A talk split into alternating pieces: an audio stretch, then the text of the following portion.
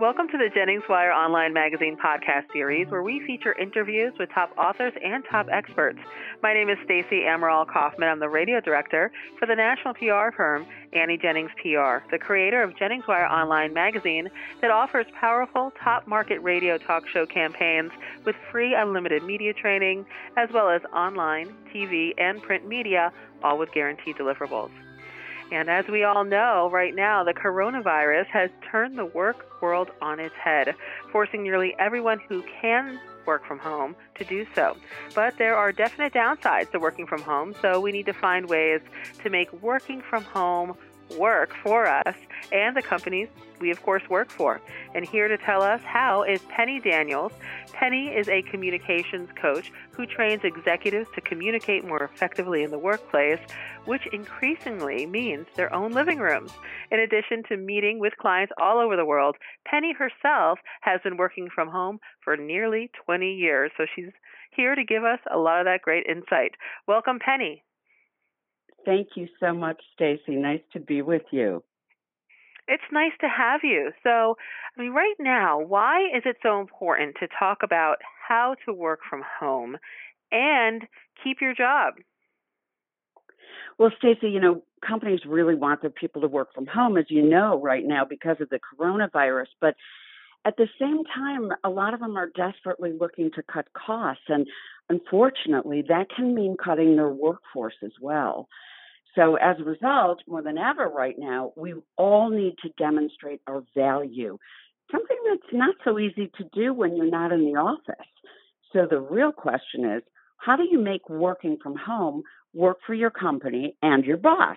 Basically, you need to fully show up when you're working from home, the same as you would if you were working at the office, or quite frankly, even more.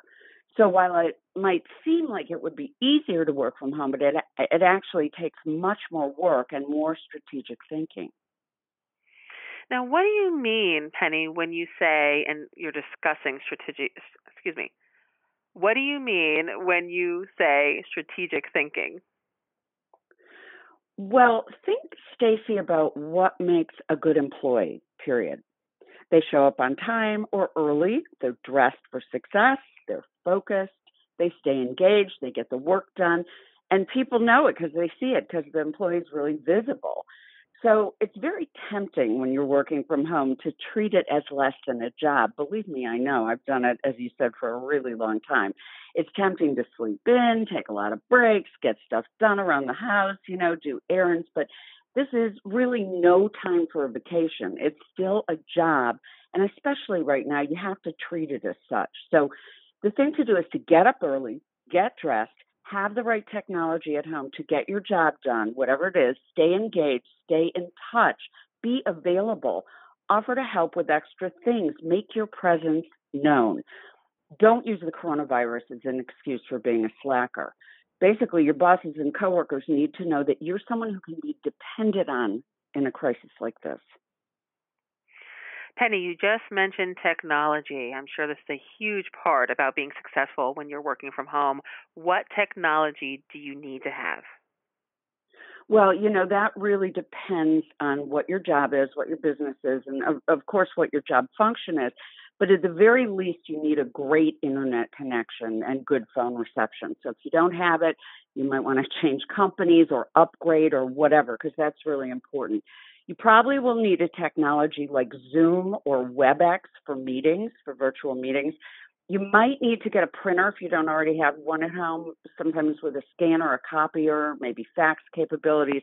These can be expensive, but I went online today. I went, I went on Amazon, I looked it up, and I saw a combination one for about $50 that looked fine. So, you know, you might have to spend a little money, but it's certainly worth it if it allows you to do your job effectively.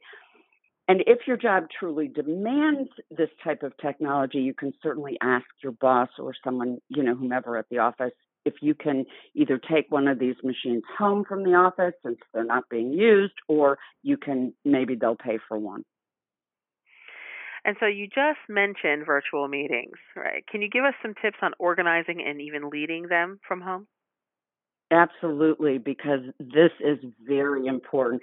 We all know that America runs on meetings, many of them really deadly boring and not particularly useful. And virtual meetings can be absolutely the worst. There are some things online really funny takeoffs on virtual meetings that people should look up. They're hilarious.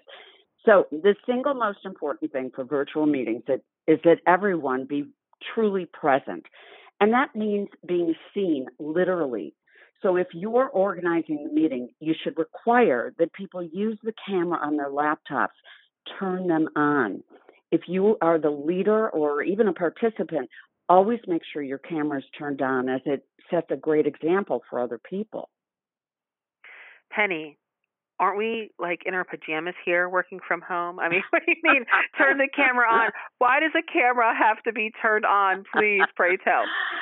Oh, you know, I get it. I know a lot of people want to wear their pajamas, and you know you can wear your pajama bottoms because the camera's not going to see that part if you want. But on the top, you really have to look professional. You know, this reminds me, Stacy, of when I used to be a TV news anchor in Miami, and we would wear a suit jacket and jewelry and get all decked out. And with shorts on the bottom because you couldn't see the shorts behind the desk, the anchor deck desk. But, you know, beyond looking professional, virtual meetings are definitely not a time to go to the bathroom, to do your laundry, to get coffee, or, you know, be eating a sandwich. We've all done it. We've all done it. But right now, you definitely want to be indispensable and focused. And you can't be focused if you're walking the dog while you're taking meetings. So turn on the camera. Oh, and by the way, if you speaking of the camera, speaking of the camera, put the computer on a pile of books or a box. The reason for that is because otherwise it looks like the camera is really shooting up your nose, which is not a good look. You want the camera at the height of your forehead so that you're looking straight into it. Well, that is an excellent piece of advice to wrap up our conversation with Penny Daniels on. I mean, Penny, really good stuff here.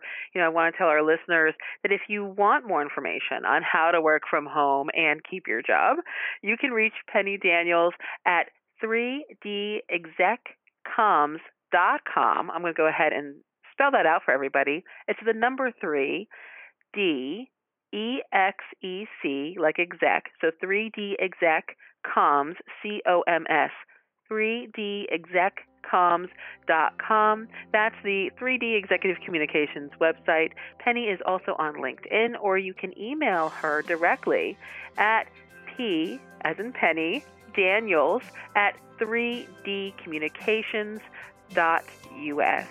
So, Penny, thank you for joining us. We really appreciate your insight. Thank you so much, Stacy, for having me. It was fun. Absolutely. And our listeners, of course, make it fun. Thank you all for listening to this podcast, as always. And it's brought to you by Annie Jennings PR. Please visit JenningsWire.com to enjoy a rich community of talented, insightful, and relevant bloggers and podcasters. Till next time.